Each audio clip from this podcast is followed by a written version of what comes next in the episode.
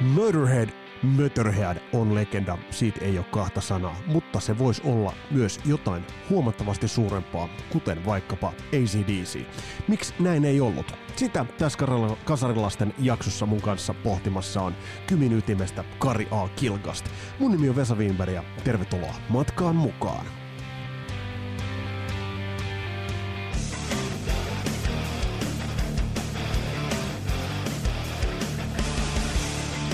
Boys and girls. This is your truly David Coverdale for Whitesnake. And you're listening The Kasari Lapset. Kyä, kyä, kyä, näin on. Tässä Kasarilasten jaksossa pureudutaan vihdoin viimein Mötterheadin. Sitä on toivottu paljon ja nyt on aika ottaa bändi pohdintaan ja ottaa se pohdintaan nimenomaan siltä kantilta, että mikä bändin asema on, oikeastaan tuossa rock-kartastossa, mikä sen asema on suurten legendojen joukossa sillä tähtikartalla, jota me katsotaan tällä hetkellä ja katsotaan tonne ylöspäin ja palvotaan niitä nimiä ja niitä bändiä. Lemmyhän on tietysti ikoninen hahmo sinällään, mutta mä oon monesti miettinyt sitä, että Lemmy kuitenkin, Lemmystä muodostui logo. Lemmystä muodostui se Nikein Swash tai se Adidaksen logo. Siitä muodostui ne kasvot tietynlaiselle rock-imagolle, mutta vastasiko se bändin oikeaa asemaa rock-legendojen joukossa, vastasiko se bändin asemaa musiikillisen merkityksen kautta pohdittuna. Ja mä väittäisin, että välttämättä ei. Ei mitään sinällään pois Möterheadilta, mutta jos bändin tuotantoa katsoo, ja uravalintoja, niin se poikkeaa hyvin paljon esimerkiksi ACDCistä, ja tässä kohtaa tämä vertaus on erittäin relevantti, ja tässä jaksossa mä pyrin osoittamaan teille, että minkä takia tämä vertailu on niin relevantti, ja minkä takia tämä nimenomaan sopii laittaa tähän asetelmaan ja näihin puitteisiin. Mutta mun kanssa Möterheadia tässä jaksossa on puimassa Kymin ytimestä Kari A. Kilgast, kaveri, joka on tunnettu muun muassa bändeistä Domination Black ja Great Skull viimeksi ja pyörittää kaiken näköistä Huba-projektia YouTubessa ja on muuten podcastiakin ynnä muuta tulossa. Ups, paljastiks mä nyt jotain vähän liian aikaisessa vaiheessa. Mutta yhtä kaikki, Kari kanssa on tarkoitus puhua siitä, että, että mikä, mikä toi Möterhänen viehätys oli ja mikä sen uravalinnat, missä kohtaa bändi kenties meni väärään suuntaan, missä kohtaan olisi voinut tehdä toisin, ja mikä oli se, että mikä siinä bändissä niin vetosi kuulijakuntaan.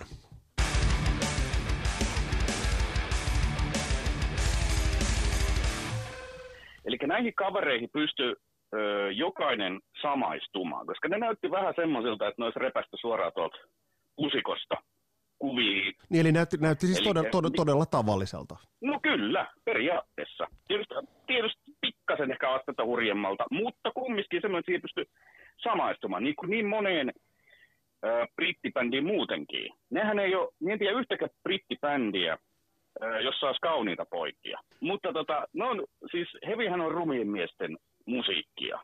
Se on työläisten musiikkia. Mun mielestä Motorhead edusti juuri sitä. Motorheadista oli, oli juuri sellaista niin kuin vähän punkkia ja sitä metallia. Tai no ei, Lemmyhän itse, niin hän on aina sanonut, että se on ollut vaan tämä rock and roll. Ja tota, sitähän se on just ollut. Tavallaan se punkin ja hevin välimaastoon jääneet tyypit, mitkä ei oikein tiennyt, että minä oikein niin tykkää tästä hevistä, mutta tuo punkkikin olisi kyllä aika kiva, mutta hetkonen, kumpaa minä nyt tikkaan, niin sitten on tullut Motorhead ja ACDC. Tuossa muuten mainitsit mielenkiintoisen, ennen kuin mennään tuohon Motorheadiin tarkemmin, niin mainitsit ACDCin ja Motorheadin. Jos nyt iso kuva ajatellaan tällä jälkiviisaasti, niin osaat se sanoa, että miksi ACDCistä tuli se, jota myös suuri yleisö, se suuri ostava yleisö arvosti ja diggas. Ja Motorhead, siitä tuli arvostettu ja suosittu, mutta se mainstream jäi kuitenkin vähän saavuttamatta. Näihin juuri vaikuttaa myös se markkinakoneisto. ACDC hän oli juuri uh, Highway to Hell, kun ilmestyi, niin sen oli juuri breikkaamassa. Eli se oli nyt suuren kynnyksen niin kuin, juurella. Ja Bon Scott menehtyi päihte, päihdejohdannaisen uh, illan jälkeen, ja siitähän tuli isot otsakkeet. Ja yleensähän kuolemahan tekee taiteilijan, ja jengi kiinnostaa, jos joku on kuollut. Se on semmoinen joku ihme magaperi kiinnostus. Eli siitä tuli, siitä tuli vaan parempi tarina. Osasko muuten myös, myös ACDC, osasko ACDC myös valita paremmin tuottajansa, ja oliko se parempi tsäkä levyyhtiöiden kanssa? Eikö ACDC ollut Atlantic kuitenkin ollut levyyhtiönä? No kyllä, siellähän oli tietysti markkinakoneistot oli suuremmat, mutta tuottajathan on esimerkiksi Highway to Hellillä. Matt Lange, niin sehän ei ollut ACDC valinta, vaan että se oli jonkun levyyhtiön tyypin. Hänellä oli joku poppihitti jossakin, mutta koska Malcolm sitten sanoi, että jos ne olisi tiennyt, että se on tehnyt sen sinkun, niin se ei olisi ikinä saanut sit hommaa. Mutta, mutta ACDC todellakin siellä oli markkinakoneistoa, ja tietenkin tämä ikävä sattuma, Bonin kuolema, tämä on ikävä sanoa, mutta se oli myös hyvä julkisuuden kannalta. Yleensä kun joku artisti kuolee, niin levymyyntihän lähtee nousuun, ja tätä me on aina ihmetellyt. Oletko miettinyt sitä, me, me ollaan nyt kiinni itse asiassa ACDCissä, mutta ei se haittaa, koska tämä formaatti elää, me voidaan tehdä noita jaksoja sun kanssa vaikka kuinka monta, mutta oletko miettinyt myös sitä, että miten hämmästyttävän nopeasti sen jälkeen, kun tuli Highway to Hell, siinä rundaamista Bon Scott kuoli, niin miten hämmästyttävän nopeasti bändi tuli 80. Seuraavana vuonna tuli uudella vokalistilla ja Back in Black-levyllä, jota varmaan pidetään yhtenä bändin parhaista. Onhan se hämmästyttävää. Kyllähän bändi oli kumminkin aika hyvin jälkeen hautajaisten, niin alkoi tsekkailemaan. Ai, what shall we do? Oi. Ja teki muuten sama, mitä Metallica teki. Kyllä, ja toisaalta mitä, mitä Hanoi Rocks ei sitten kyennyt tekemään, eli sen jälkeen kun Russell kuoli, niin siihen ei otettu nopeasti sellaista muusikkoa, että oltaisiin jatkettu sitä Pohjois-Amerikan kiertuetta. Tätä mä oon monesti miettinyt, että, että nimenomaan Metallica ACDC tekivät aika kylmät ratkaisut. Varmasti on jätkiä kylmännyt niin nopeasti pitää se moottori käynnissä ja ottaa uusi vokalisti tai uusi, uusi basisti. On varmasti, mutta tässä on just, sillähän on paljon liikkunut huhuja, ketä sinne oli laulajaksi hakeutunut mutta tässä oli just nimenomaan ACDCissä, niin oli taustalla se, että ne joku, jompikumpi Youngin veljeksistä muisti, että Bon oli maininnut Churdy-nimisen bändin, missä oli aivan loistava laulaja. Mm. Ja kun keikka loppu, niin tämä laulaja kaatui tuskissaan maahan selälleen suoriltaan, ja hänet jouduttiin viemään kantavan pois, että well, that was great, that was awesome.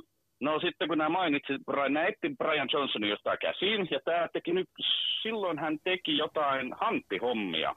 Tämä oli tullut sitten sinne koelauluun, oli vetänyt Hall of the Rosein ja sitten on Tina Turnerin ja Aikin tämän Nutbush City Limits. Ja se sai sitten keikan siltä seisomalta, ja sitten nämä puhuvaa, että hei Bon mainitsi sinusta. Että se oli joskus kaatunut keikalla sille dramaattisesti oikein showmeiningillä. Tämä oli vaan silleen, että Ee, siis mulla oli umpisuoli tota, niin paskana, että hän kivusta menettiin niinku täysin kroppansa hallinnan ja hänet jouduttiin jo viemään suoraan sairaalaan. Kuljetellaan tässä, tässä rintarinnan eteenpäin tätä ACDCtä myös ja Motorheadia, mutta jos tullaan, palataan nyt siihen Motorheadiin ja, ja tuohon 80-luvun alkuun, että siellä oli loistavat levyt, mitä Motorhead teki, äh, mutta sitten tuli, tuli Iron Fist-levy, tuli, jos mennään nyt vähän eteenpäin, tullaan tuohon 82 vuoteen. Ja, ja tull, tullaan niin kuin siihen, voidaanko sanoa, että se Iron Fist-levy oli jonkinnäköinen kynnys. Loppuiko siihen yksi aikakausi äh, Motorheadin uralla? Lemihän itse sanoi, että tota, um, No Sleep Till Hammersmith oli, menikö se ykköseksi Britanniassa, hmm. niin mitä siitä voi seurata? Standard album. Eli tota, nehän yritti saada siis vaikka ne oli lista ykkönen, niille kumminkaan rahaa hirveästi. Mis, mistä se muuten, oliko se, o, oliko se paskan diilin vuoksi? Oli, kyllä. Ne yritti saada Chris Zangarisi siihen, mutta se vaati liikaa. Sitten se edellinen tuottajakin vaati liikaa, koska työhän olette nyt ykkösbändi, niin teillä on rahaa. Fast Eddie oli tuottanut Tankin yhden levyn, ja Filti oli sanonut, että hei, sehän se tuotit, että miksi et se tuota tätä levyä? No, hän oli sitten vastannut, että no ei minä helvetti tuohon halua lähteä. En minä halua tuottaa sellaista, missä minä itse soitan. Mutta siinä käytiin sitten vähän, että hei, mä saan vähän ennakkoa vähän enemmän. Ja okei, okay, mennään sitten. Päkkihän siihen suostui. Tämähän oli vähän semmoinen Iron Fist. No se on semmoinen hyvä levy, mutta tota, ehkä siellä oli semmoinen, että bändi vähän laitettiin studioon liian aikaisin. Niin pakkahan alkoi hajoamaan sitten ton jälkeen. Bändillä oli niin kuin vahva karrieri, vahva nous, nousujohde, ja tuossa kohtaa tulee sitten taas se ero siihen ACDCihin, että, että tässä kohtaa Lemmyllä kai se business tai joku lähti viemään vähän niin kuin sitten toiseen suuntaan. Toisaalta joo. Se itse asiassa, minkä takia Fast Edil häippäs takavasemmalle, oli se liittyy jotenkin Girl Schooliin. Sitä ei ole ikinä paljastettu, että mikä se oikea syy oli. Ne teki jonkun tällaisen EP vai sinkun, missä oli molemmat bändit ja ne sitten siirtyivät toiseen kitaristiin, mikä ei välttämättä ollut mikään hyvä vaihtoehto livenä. Studiossahan kyllä toimi kaikki hyvin, mutta livenä oli sitten ongelmaa, kun kaveri, okei, okay. Lemmyn sanoen hän pitkä, jumalainen, kiharatukkainen kitaristi vaihdettiin Lykkäsen sortsi-tyyppiin, milloin hikinauha. Brian Robertson. Hän on, hänellä oli jo kaiken näköisiä ihme asusteita, mikä koitui tämän kohtaloksi. Mutta eikö tuota levyä, mikä hänen, kanssa, levyä, mikä hänen kanssaan tehtiin, Another Perfect Day, eikö tuota levyä kuitenkin, niin eikö sitä ole myös suitsutettu? Sehän on melodista Motorheadia. Siellä on niinku, se on tosi semmoinen hyvin melodinen. Eihän sitä nyt voi verrata mihinkään Sinlisiin. Ei se ole todellakaan, vaikka sen ajattelisi, että siinä on Brian Robertson ja Motorhead, että aah, se on pakko olla Finlisi ja Motorheadin risteytys, mutta sehän on, sehän on ihan sairas yksilö, jos semmoinen ilmestyisi. Hirveä mutaatio. Mutta tämä on ihan selvä Motorhead-matskua. Tietysti että ainoa mikä nyt on poikkeus, että se on asteetta melodisempaa. Et sama kaahaus on koko ajan taustalla, mutta kitaraan on tullut pientä semmoista öö, hienovaraisuutta. Mitä tapahtui tämän jälkeen? Robertson sai lähteä, vaikka hänellä oli Thinlisi tausta ja muuta. Sitten tuli kitaristikaksikko Wurzel ja Phil Campbell. Uh, Phil Campbell hän oli kuitenkin no. sitten loppuun, loppuun saakka, mutta millainen aikakaus tosta lähti Mötörhäydin uralla? Sinne, sinne mahtuu yksi no. listahittikin. Kyllä, ja tota, ennen kuin mennään koko, kokoonpanoon, niin tässähän oli se, että Robertson sai lähteä. He sitten ilmoittivat lehdessä, etsitään kitaristia ja otetaan myös vastaan tuntemattomia. Phil Campbell hän tota, hän oli ollut sellaisessa bändissä kuin Persian Risk. Eli hän oli jo levyttänyt. Wurzel lähetti koe nauhansa tekstillä. Sanoitte, että etsitte tuntemattomia. No, minua tuntemattomampaa ei ole. ja nämä molemmat, molemmat tota, pyydetty koesoittoon. Filti sanoi, että hän tykkää muistaakseni Phil Campbellista ja Lemmi sanoi, että hän tykkää Wurzelista. Mutta siinä jotain kävi ja Filthy Animal lähti kävelemään. Lemmi oli muutaman tunnin ainoa Motorheadin jäsen. Ja tämä oli tulossa baarista, mikä oli siellä treenipaikan tien toisella puolella. Ja hän oli kuullut sitten, kun nämä kaksi kitaristia höpöttelee keskenään, että hei, sä voisit ottaa tuon kohdan. Joo, joo, joo, joo, ja sä voisit ottaa tuon kohdan. Ja oli, ei, palkataan molemmat. Hän palkkasi nämä molemmat, tai palkkas, mutta siis otti bändiin ja saman tien kertoi, että hei, mutta yksi huono uutinen tähän alkuun, että meillä on rumpaliin. Mutta Phil Campbell sanoi, että Pete Gill, loistava rumpale, otas yhteyksiä. Ja Eli Sax- Saxonista. Lemihän tunsi Pete Gillin, koska Motorhead oli kiertänyt Saxonin kanssa ja tajusi, että se on kova rumpali. Nehän sitten aika hyvä pelin avaus sinänsä Motorheadilta, että uusien äijien kanssa kaksi kitaristia, eli siellä on nyt kaksi riffitehdasta lähdetään sitten kokoelmalevyä tekemään.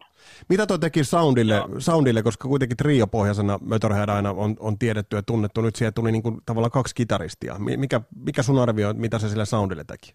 No on se periaatteessa tyköisämpi, jos tällaista sanaa voidaan mm. käyttää. Se on outo sana, mutta käytä vaan. Niin, joo, en tiedä onko tällaista sanaa olemassakaan, mutta Ty- tyköisämpi. kuuluu, eli tyköisämpi. No, mutta tätä voi miettiä kukin siellä kotikatsomossa, että onko tällaista sanaa olemassa. Mutta kyllähän siitä tuli pulleampi, sanotaan nyt siitä biisikakusta.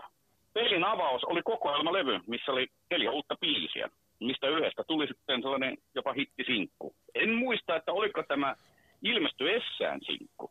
Tai siis hit. Nyt puhutaan Kill by Death-biisistä, joka on... on. Miten, sä rank- miten, sä rank- miten sä rankkaat koko Motorheadin tuotannossa? Meneekö ihan klassikoiden tasolle? Onko toi klassikko? On, ehdottomasti. Ihan ehdottomasti. Mitä se Lemmyn kynästä, kyllä Lemmyn kynästä kertoo se, että se kykeni kuitenkin tekemään 84. Eli tavallaan siinä vaiheessa, kun nyt, nyt tavallaan siinä oli ollut aika hankala, se kykeni niin tuollaisen niin biisin veistämään. Siinä oli pari muutakin kynää kyllä paikalla. Eli Motorhead oli silloin oli, hyvä penaali.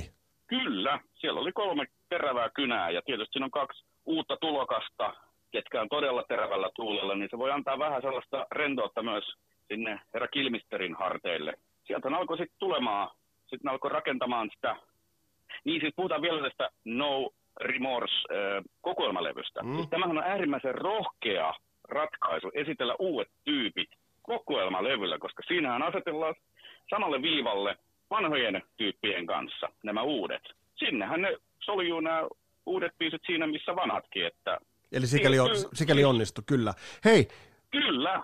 Mä muistan, muistan, kun 80-luvulla, kun mä olin pikkukundi ja löysin metallin, niin silloin Motorhead tuntui sellaiselta hiipuvalta porukalta verrattuna meideneihin ja muihin, jotka tavallaan tulisi niin kuin full frontal attackilla. Mutta mitä tapahtui sitten siinä vaiheessa, kun, kun mentiin 80-luvun puolen välin jälkeen, niin, niin heräskö toi Motorhead sitten jotenkin niin kuin musiikillisesti uudestaan? No kyllä minä en uskoisin, että kaksi terävää kynäparia oli Motorhead penaalissa ja se antoi myös äh, Kilmisterille myös niin kuin, uutta voimaa. Koska kyllähän se vaikuttaa. Ryhmätyöskentelyhän tuo bändissä oloon ja siellä on pari innostunutta kaveria, totta kai se tarttuu. Eli näissä, mitä oli No Remorse kokoelmalla näitä uusia biisejä, mm. niin ne kuulosti tuoreilta. Ja semmoiselta, niin kuin, että ne ei hävennyt ollenkaan siinä samassa seurassa näiden vanhojen biisien kanssa. Tämä oli periaatteessa samaa jynttää ja vielä semmoisella uudella innolla. Mutta siis nimenomaan se, että, että niin kun bändi alkoi tehdä uutta musaa ja sitten tulee levy Orgasmatron. Mitä sä tot, tota levyä niin kun hypistelet ja pidät käsissä? Mitä tuo levy merkitsee sulle ja mitä se merkitsi Motorheadille? Voi kuule. Niinhän kaverit tuolla Motorheadin leirissä ovat sanoneet, että tämähän oli loistava levy, että ainoastaan tuotanto pikkasen kyykytti heitä. Eli tämähän on aika hyvin diskanttinen levy. Ja siinä on tosi, tosi erikoinen toi soundi. Kyllä on, mutta tässä jo saman tien, sanotaan nyt semmoinen Black Sabbathin Born Againissäkin on oma soundinsa. Ei se periaatteessa juurikaan haittaa. Täällä on oma, tää on Orgasmatron ja tässä on tällainen soundi. Ei siinä sen ihmeellisempää. Siis tämä puhutteli tämä kansi. Tämä on yksi minun lempikansista ikinä. Ja sinne sama voi laittaa Rainbow Rising, Black Sabbathin Mob Rules ja ties vaikka mitä. Mutta tämä kansi puhutteli minua. Ja mulla on vieläkin se vinyyli tuolla. Tämähän on siis semmoinen, että äh, levy, että ensinnäkin rumpu, rumpalihan tässä tulee aika hyvin esille. Ja nimenomaan basari. Mielestäni munakasta rumputyöskentely on aina ilo kuunnella. Ja Pete Kill, hoitaa kyllä täällä nämä hommansa äärimmäisen hyvin. Ja es, esimerkiksi tässä on e, aloittava biisi Death Forever. Tämä on vieläkin semmoinen biisi, että tämä on aina mun MP3-soittimes ja aina kun kuulen tämän biisin, niin, niin ikinä on kyllästynyt tähän biisiin. Tämä on myös siihen alleviivaamaan tätä Orgasmatronin mahtia. Entä it, itse nimibiisi Orgasmatron? Eikö Sepultarakin no. ole tuota coveroinut? Eikö se aika jyrä? On, on, on, on. Ja äh, mulla on vielä semmoinen joku tupla CD-painos siitä, missä on äh, ei itse asiassa ei ollutkaan Orgasmatronin tota, tupla CD-versio, mutta se oli joku semmoinen Motorheadin näitä BBC Sessions tai mitäköhän lieneekään, niin siellä on ihan pelkästään se puhuttu versio siitä. I am the one orgasmastron. Nyt on kuulosti, kuulosti kyllä enemmän Christopher Leeta, mutta...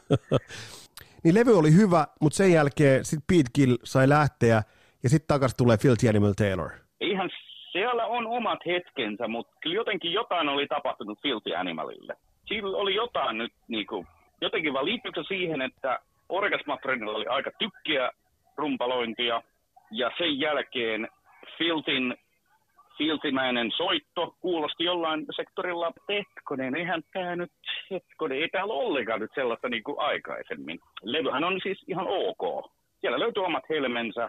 Vertaisin sitä vähän tuohon Iron Fistiin.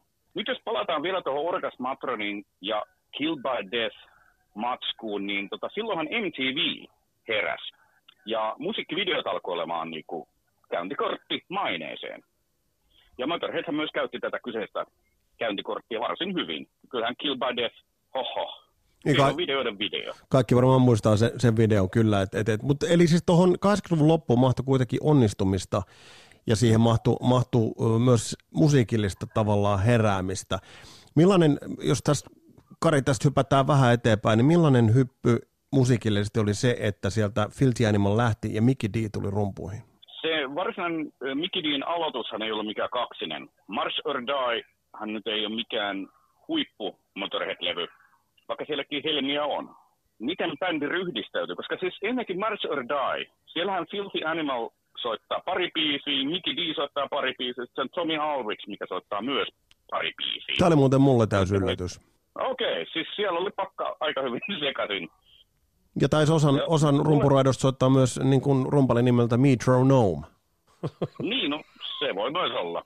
Kyllä, kyllä. Mutta siis tota, Metro. My name is Metro. No. Metro Gnome. oh yeah. Mutta tota, pakkahan oli sekaisin ja tavallaan myös silloin, kuten nyt aikaisemmin sivuttiin tätä aihetta, niin Motorheadilla on paljon ollut manageri- ja levyyhtiöongelmia. Heillä ei ollut sitoutunutta manageri ollut vissiin juuri koskaan. Eikö tämä vähän outoa, kun, johtuu- kun, niin, eikö tämä vähän outoa, kun ajatellaan lemmyä? Lemmy, lemmy aina niin. Niin. mietitty niin kuin vahvaksi Motorhead-hahmoksi, mutta oliko siinä, että, että siihen palettiin ei mahtunut sitä manageria? Ää, en minä oikeastaan usko. Onhan noita vahvoja persoonia ollut myös ACDCillä. Esimerkiksi Malcolm Young on aina ollut ACDCin se pomo. Ja hänellä on sitten ollut siellä, on bändillä ollut managerit ja, ja ne on hoitaneet hommansa. Mutta Motorheadilla on jotenkin, managerit on vähän sössinyt näitä asioita. Ja niinhän Lemmy siellä kirjassakin kirjoittelee, että On pakko kysyä, että jos, jos äh, Motorheadilla olisi ollut managerina Doug McGee, joka loppujen lopuksi olisi ryö, ryöstänyt kaikki bändin rahat, mutta ennen sitä, jos bändillä olisi ollut äh, vähän toisenlainen mana, Rod Smallwood vaikka ollut managerina, niin, niin mitä sä luulet, että mihin, mihin Motorheadin kynnet olisi noina kriittisinä vuosina, jolloin nyt tuli vähän niin kuin takapakkia tai joku käsittämätön uraratkaisu, niin mitä sä Kari luulet, no. Että mihin, mihin Motorheadin kynnet olisi kunnon managerin kanssa ja kunnon managementin kanssa riittäneet? Korkeammalle. Eli oltaisiin päästy luultavasti siihen ACDC-tasolle. No tätä mä just tarkoitan. Koska tota, Rod Smallwoodhan, sehän on ollut aina sitoutunut Iron Maideniin. Okei, se on manageroinut Waspia, öö, muistaakseni Halloweenia. Sille ei ole ikinä, ne on ollut semmoisia, niin kuin, että no, hoidetaan nämä, mutta Iron Maiden on se juttu. Eli hän on ollut uskollinen Iron Maiden tyyppi. Ja se on mahdollistanut myös tämän Iron Maidenin suosion.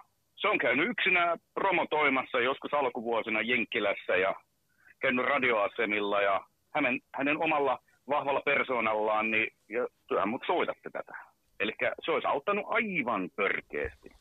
Eli siinä olisi ollut va- mahdollisuutta, että, että periaatteessa äh, Motorhead olisi voinut seurata, jos ei nyt ihan, niin melkein olisi voinut ACDCin jalanjälkiä seurata.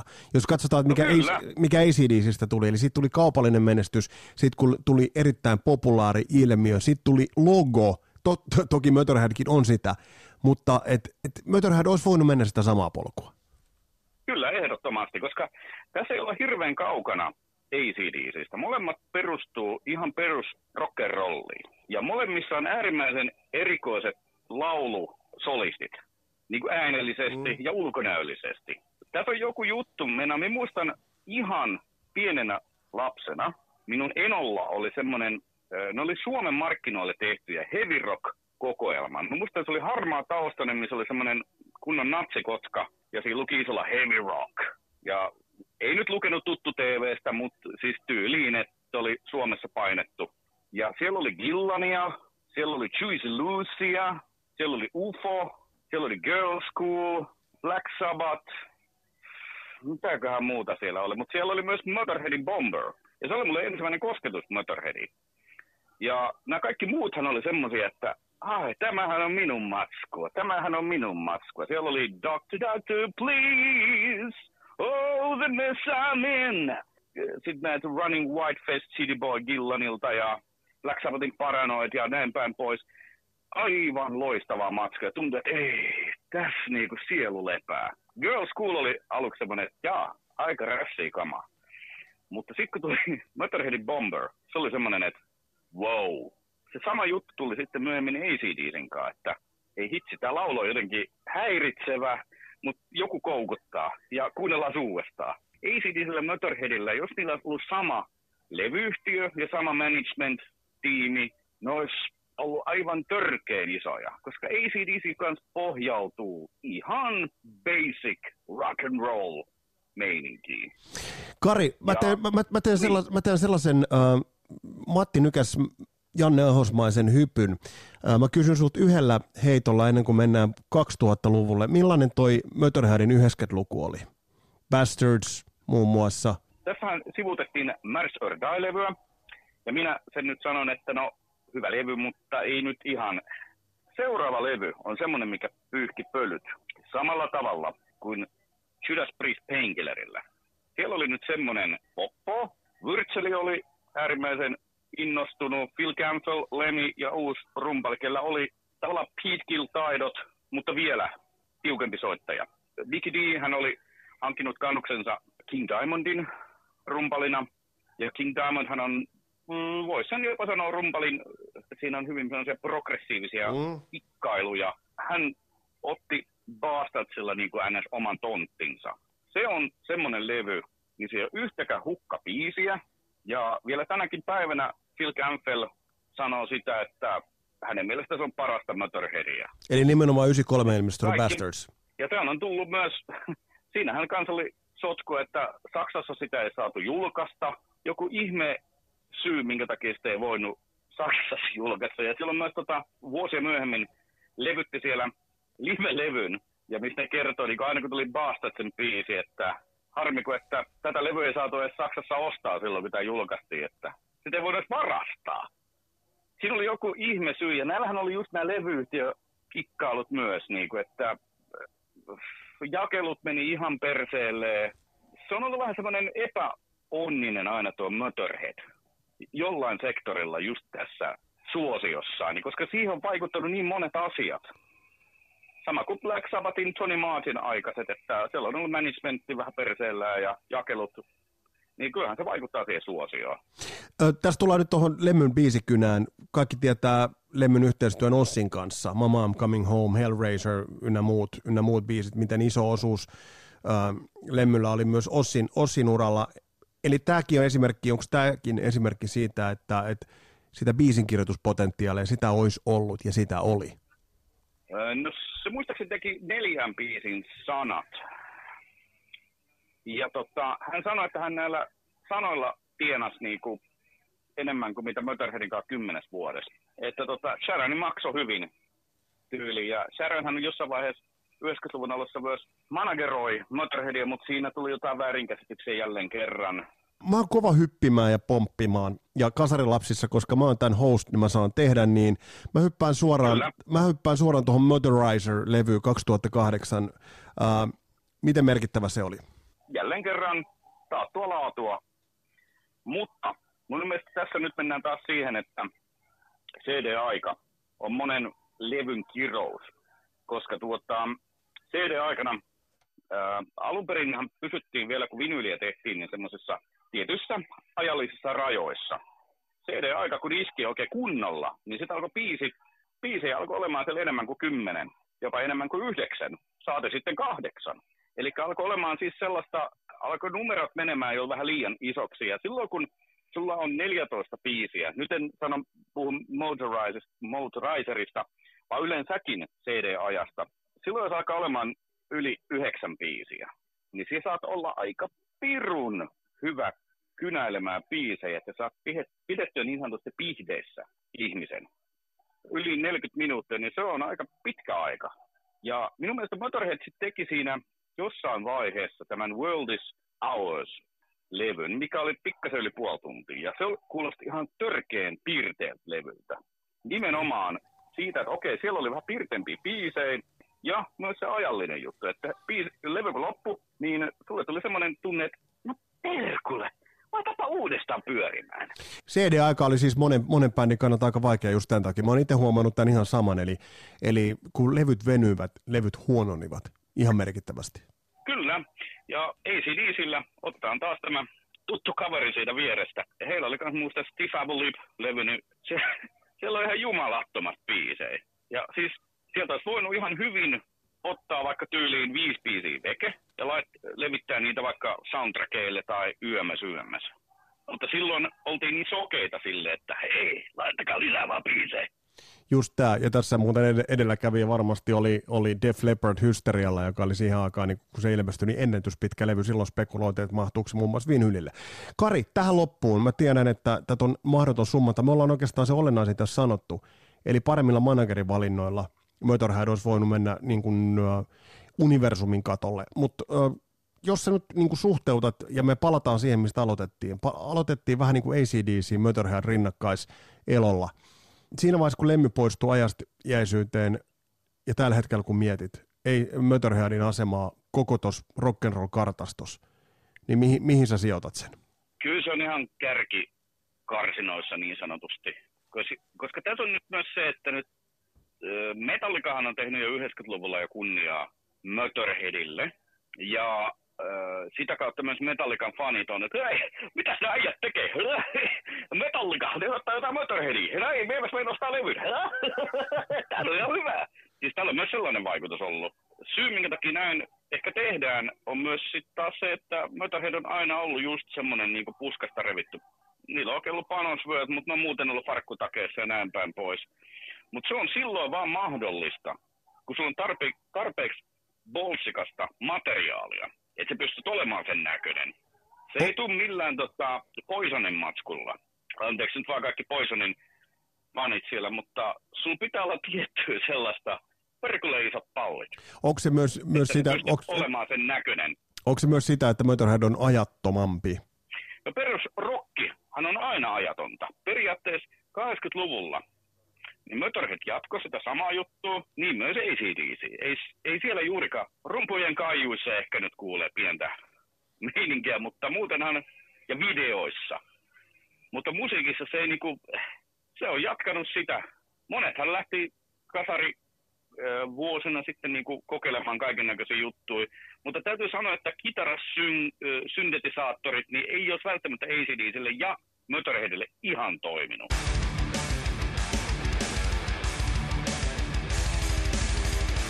Joo, tuo aika puistettava ajatus Motorhead ja ACD siitä kitarasyntetisaattoreilla. Ich, ihan hyvä, että nämä jätettiin rauhaan näiden kahden bändin toimesta. Tässä oli tämänkertainen Kasarin lapset jakso. Toivottavasti tykkäsit, pistä viestiä eteenpäin, jaa tätä sanomaa sosiaalisessa mediassa ja siellä sun täällä. Ja nyt kun koronan takia ei liikuta missään, niin laita sitä sähköisessä muodossa sosiaalisen median kautta leviämään. Mun nimi on Vesa Wienberg ja oikein mukavaa, että olit kuulolla. Palataan astialle. Moro!